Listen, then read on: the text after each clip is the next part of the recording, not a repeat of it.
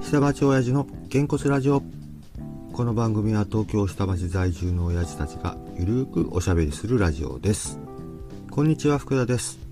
今日はいつも一緒の飯島さんと勝俣さんはいらっしゃいませんということでまた飯島さんとの2人しゃべり蔵出してお届けしようと思うんですけれども今回はもう本当に趣味の話というか、まあ、雑談中の雑談全編音楽の話しかしてません、まあ、10何分、まあ、20分弱ぐらいですかアーティスト、まあ、ミュージシャンの名前がいろいろ出てくると思うんですけれどもまああの本当に取り留めもない話なんですけど聞いてみてくださいではどうぞまあそれこそ相対性理論とかって言われない限りはうんって言わないもんね話さないでしょ話さない話せない話せない話せない相対性理論ってバンドの方なら喋る知らないあったのよあそうなんだ10年ぐらい前知らな知らない薬師丸悦子、いなんかベタなかすってるような名前だね、ボーカルがーひらがなで昔渋谷系聞いてた人界隈では流行った俺さ渋谷系ってよくわかんないんだけどさ、スチャーラバーとかだったら知ってるぐらいうんまあ広い範囲だとスタダラも渋谷系あのなんだっけ最近話題になった方のいじめ問題が、はい小山田圭子ねあコーネリアスだコーネリアス同じだよねはど真ん中あど真ん中なんだど真ん中あの人がまあ言ったらトあッープ渋谷系のいやね俺ねもともと高校が洋画にあって、ん遊びに行くのが渋谷なのうんで渋谷系の音楽とかその頃ってかかってるじゃないその時渋谷系って別に渋谷でかかってるから渋谷系じゃないからね、あまあでもさ渋谷にいたからさ、まあ、そういう系なんだ、えそれが何歳高2ぐらい高2はまだ渋谷系じゃないよ時代は高2だと僕は高3か89年じゃんそれ渋谷系とか言う前渋谷系って言う前あフリッパーズギターはだってデビューが89年だかそうなんだら恋とマシンガンが90年だからだから渋谷系って言葉ができたのってもうちょっと後あだその後だフリッパーズギターが解散してからの方がむしろ初め89年とかってイカスバンド天国やってたぐらいやってたぐらいあの頃はまだ渋谷系って言葉ないああの頃で俺人間椅子とか好きだった丸越や人間椅子ってまだあるんだよね確かやっねてるやってる俺だって YouTube だってチャンネル登録してるもんああそうん変わんねえなこの人たち、まあむしろ円熟味が増してすごく良くなってるなっうてイカ天はね見てないんですよあ見てなないんでかっていうとね大阪でネットしてないんですあそうなんだ、うんだからイカ天流行ってた時僕イカ天知らないですすごい見てたお江戸とかはもう後から知ってた感じです歌舞伎オックス、あイカ天って結局一番流行ったバンドっていうのはブランキー・ジェットシティあいやビギンフラインズキッズフラインズキッズフライング・キッズフねライングキッズあまあでも初代イカテンキングだからああそうなんねとあとビギンビギンでしょとブランキー・ジェットシブティランキー・ジェットは最後一番最後ああれ最後なのでいろいろ言うのは宮尾進と日本の社長とかうん玉タマ丸越安バンプだって玉なんてオリコンで1位取ってんだからねそうだよね、うん紅白出てるもんねあの人ジッタリンジンとかジッタリンジーってイカ天なんだ出た出たあそうなんだ、うん、あなたが私いや知ってる言たこととあれだってイカ天であああそうとあの浜田真理あモダンチョキチョキズモダンチョキチョキズの前身のバンドで出てたああそうなんやへ えいやだから今浜田まりといい女優さんになったやんか普通にバイプレイヤーのでうちの長女に「この人昔バンドでボーカルやってたんだって「ええー」って言ってモダンチョキチョキズ「だよー」って言ってたんやね言うてそうそうそうであの頃のバンドブーブメントで、うんそれなりに名出てる人たちは、うんイカスバンド店イカ店出身っていうかイカ店出てる人多い、渋谷系ってのはもうちょっと後だムーブメントとしてはでまあ僕は割とその辺の音楽はバッチリ聴いてたっていうかあそうなんだ好きだったんでそれでもうレコード屋に走ってた口ですからあフリッパーズギターピチカート5オリジナルラブとかそういうのももちろんそうなんだけどそれとは別に渋谷系音楽と並行してその辺のリスナーを対象にした例えばレアグルーヴとか、まあ、当時で言ったらアシッドジャズとかああー流行ったねアシストサジャサズっンてねトライタリアとかフランスのサウンドトラックとかそういうこうレコードマニアが喜ぶような音楽を流行らせた橋本徹っていう、まああーは名前は不知人と字が違う橋本徹っていう人がいるんだけど流行らせる仕掛け人みたいな人がいたんでしょうねで僕はそれ騙された口やからそういう人たちが出してるレコードレビューとかを見ておおすげえこれはかっこよさそうだって中古屋でもうこんな上の方にこんなんか何万円とかで飾ったりやなでもまあ再発されたりとかも CD とかでしてるんでちょこちょこ買って聞いて当時はまあ YouTube もサブスクもないからまあ好きなものは買って今でも聞いてるものもあるし逆にそのおかげで耳が肥えさせてもらったっていうのはあるだからまあ一つのムーブメントとしてあってそういう人たちが行くこのレコーダーが集まってる街っていうことで渋谷系っていうことなんでなるほどそういうことなのねなので渋谷って流行ってるとかでもなければ渋谷系っていう音楽ジャンルはないんですよあそうなんだだから東京は夜の7時とだかじかゃらないのだからあれもだからピチカート5はまあ小西康晴だけどあの人は究極にポップを追求した人たちだしオリジナルラブは一番最初ジャズっぽかったのがソウルで最後はまあちょっと歌謡っぽくなってんだけどフリッパーズギターが一番顕著であの人はたちは3枚にしかレコード出してないんだけど全部違うんですよ音がえでファーストは全英詞ネオアコースティックってまあ言ったら80年代のイギリスのインディーギターポップの、まあ、焼き直しをやってセカンドで「恋とマシンガン」でブレイクするんだけど60年代とかのアメリカンポップとかサウンドトラックとかああいうのの焼き直しやって最後はもうヘッド博士の「世界刀」っていうやつが出たんだけどこれが超名盤とされてんだけどレアグルーヴとかサイケデリックとか何やったらもうビーチボーイズの「ペットサウンズ」っていうまあ有名なアルバムからそういうののオマージュとかもうとにかくもうカラフルなぐちゃぐちゃなやつをやったんだけどそれで完全燃焼して解散したんですよーあそうなんだねやってることがだから一つの音楽性じゃないんだうんただ自分の聴いてた好きな曲そうただ音楽マニアが追求した好きな音楽をやってんだけどそれがすごくこう一部、まあ、音楽ファンにめちゃくちゃ流行ったわけなんですよでそれを後追いでいろんな人が出てきて小ざけんは「紅白」というぐらいのポップスターにあ渋谷系の王子様って言われるまでになったんだけどどっちかっていうとリードしてたのは小沢より小山田なんですよ音楽性といえば小山田の方が全然評価当時もされてたし全然知らない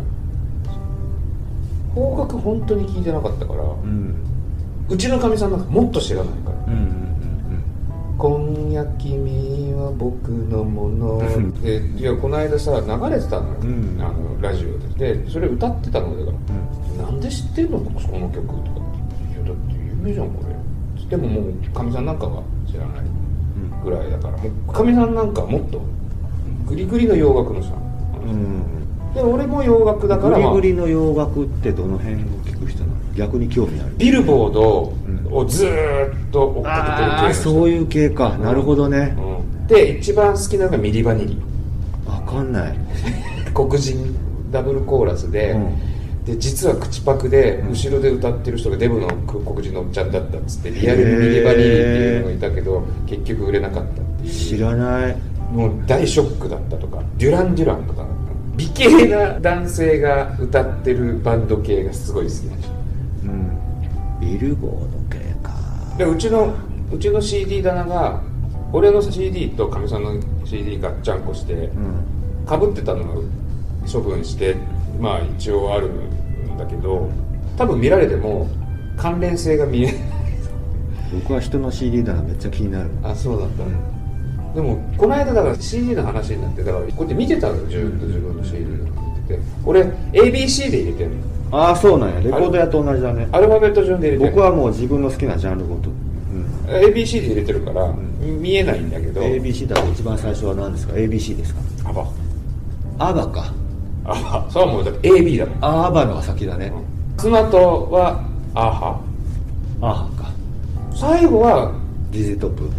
GG トップ持ってない XTC ああなるほどねかな XTC は何オレンジズレモンズかああイングリッシュセスルメッツかその辺かなでも XTC わかんだね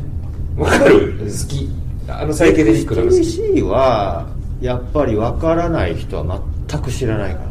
アメリカしか追ってない人は刺さらないじゃん一つも刺さる要素がないじゃんそうねいや俺結構ブリティッシュも好きなのよそうだね、う今聞いたらアメリカも好きだしあなんかでイメージ的にはアメリカの方が好きもなあでイメもージ基本はアメリカの方が好きようんだだけどこの間見てるビッカストリ好きだしう んそうだね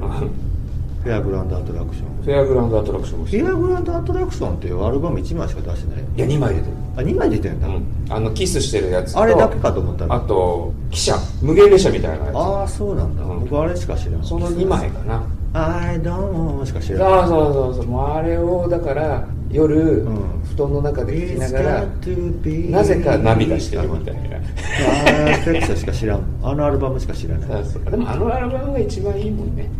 まあ、あとはずっとエディ・リーダーっていうイメージしか見てないからあそうね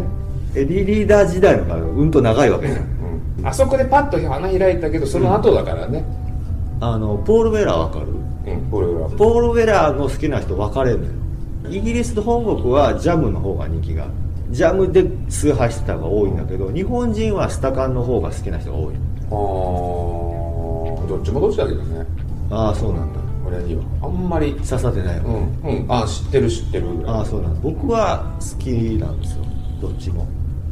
ジャムも最初はパンクだけどだんだん R&B っぽいものになってきて最後ダカンとあんまり変わんないようにやってることはビートポップなんだけどそんな変わんないよねっていうところまで来ちゃうの最後のあーなるほどあもうポール・ウェラーの黒い部分がもう隠しきれなくなっちゃってるわけ最後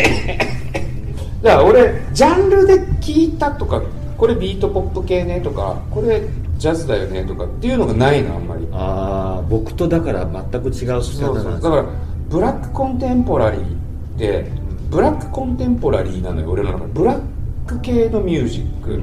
で聴いてるけどジャズだったりブルースだったりラップだったりヒップホップだったりってあるじゃないでもブラックコンテンポラリーなの俺の中だでから僕と聞き方が全然違うそうそう全然違う僕はもう分かりやすくカテゴライズから聞いてだからこれと同じ系統は何って言って派生していくタイプだから知らないのすっごい好きなのよ、うんだから本当好きなのトム・ウェイツすっごい好きなの僕はとりあえず一切聞いてないあのダミ声が好きなのだけどトム・ウェイツから派生したものは知らない何も分からないだから僕は一番最初多分音楽を意識的に聞いたのはビートルが最初ですよ歌謡曲とは別の部分で言うと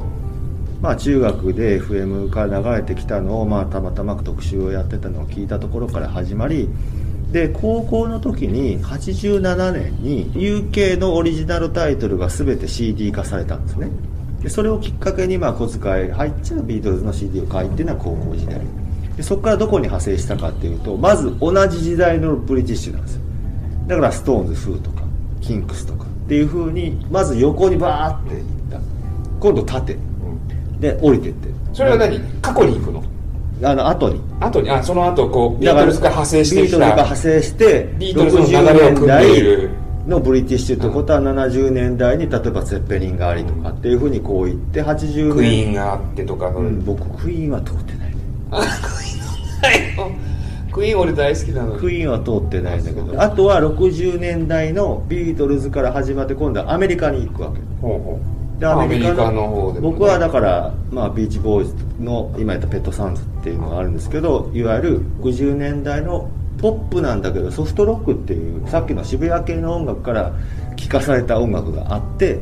そっちに行ったりとかあグとレーはムスターズは行かなかったの行ってますよあ行ってるんだよ僕 GS なんて映画ほとんど見てるかあらすごいね大井武蔵野間で見たへえタイガースからスパイダースから、ね見たスパイダース一番好きなのは音楽的に言うとスパイダースと、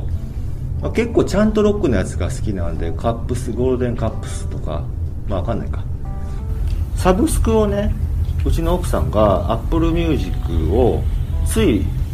何週間か前にお試しで入れて僕も家族アカウントにしたら入れられてから入れさせてもらっても毎日それでなんかアホみたいに聞いてるんですけどやっぱ聞きました GS1 回聞いた「ダイナマイツ」っていうのがあるんですけど完全にガレージロックなんですよへえだからアメリカの60年代の終わりのガレージロック、あれガレージロックっていう言葉がまた何だって話なんですけどガレージでやってそうな音楽だからガレージロックなんわでかるよいやあのい言わんとするのはわかるけど、どの系がそうなのか全然わかんないけどす音的に言えばデビューの頃のイギー・ポップとかはそんな感じですあで、うんファズとかがグワーってかかってるファズってわかりますエフェクターギターの、あで要はあアメリカのガレージででっかいアンプ置いといてそうそうみんなでガチャガチャやってるそようそうみそうそたういな感じのが、まあ、ダイナマイズっていうやつなんですけど、まあ、ダイナマイズとあとモップスっていうと鈴木博光うんのうんうんノップさしてる鈴木博光で面白いですだからあだからまあそういう感じで僕はどっちかと、まあ、話戻すと、うんちゃんとジャンルに流れで沿ってうんそれがないんだコンピ CD の作り方がまるでそうだからそれがないからねだからこの CD を作るためにはこれ系を集めたいってなっていろいろ資料とかを見ながらあこれもやっぱりなんかこれも入れようって言ってリストを作るんだつなげた方が楽だだけなんですよ簡単に言っちゃうとまあ歌謡曲は歌謡曲でちゃんと聞いてるんですけど今ちょっとこっち側のオーバーシーズの方だけ言うと、でまあアメリカ行ってそういうふうにこういろいろ自由にだから同じ時代で言ったら僕ソウルも聴いてるジはあャズも聴いてはいはいはいはるレゲエも好きだしブラジルも好きだし、結構だから今の音楽の取り方、気軽に聴けるっていうのは、すごく楽な部分もある、うんだから耳いいな、ん今だとウィキペディアで調べられるじゃないですか、んはあこういうことなのねうんって、そっから探求はしないの別に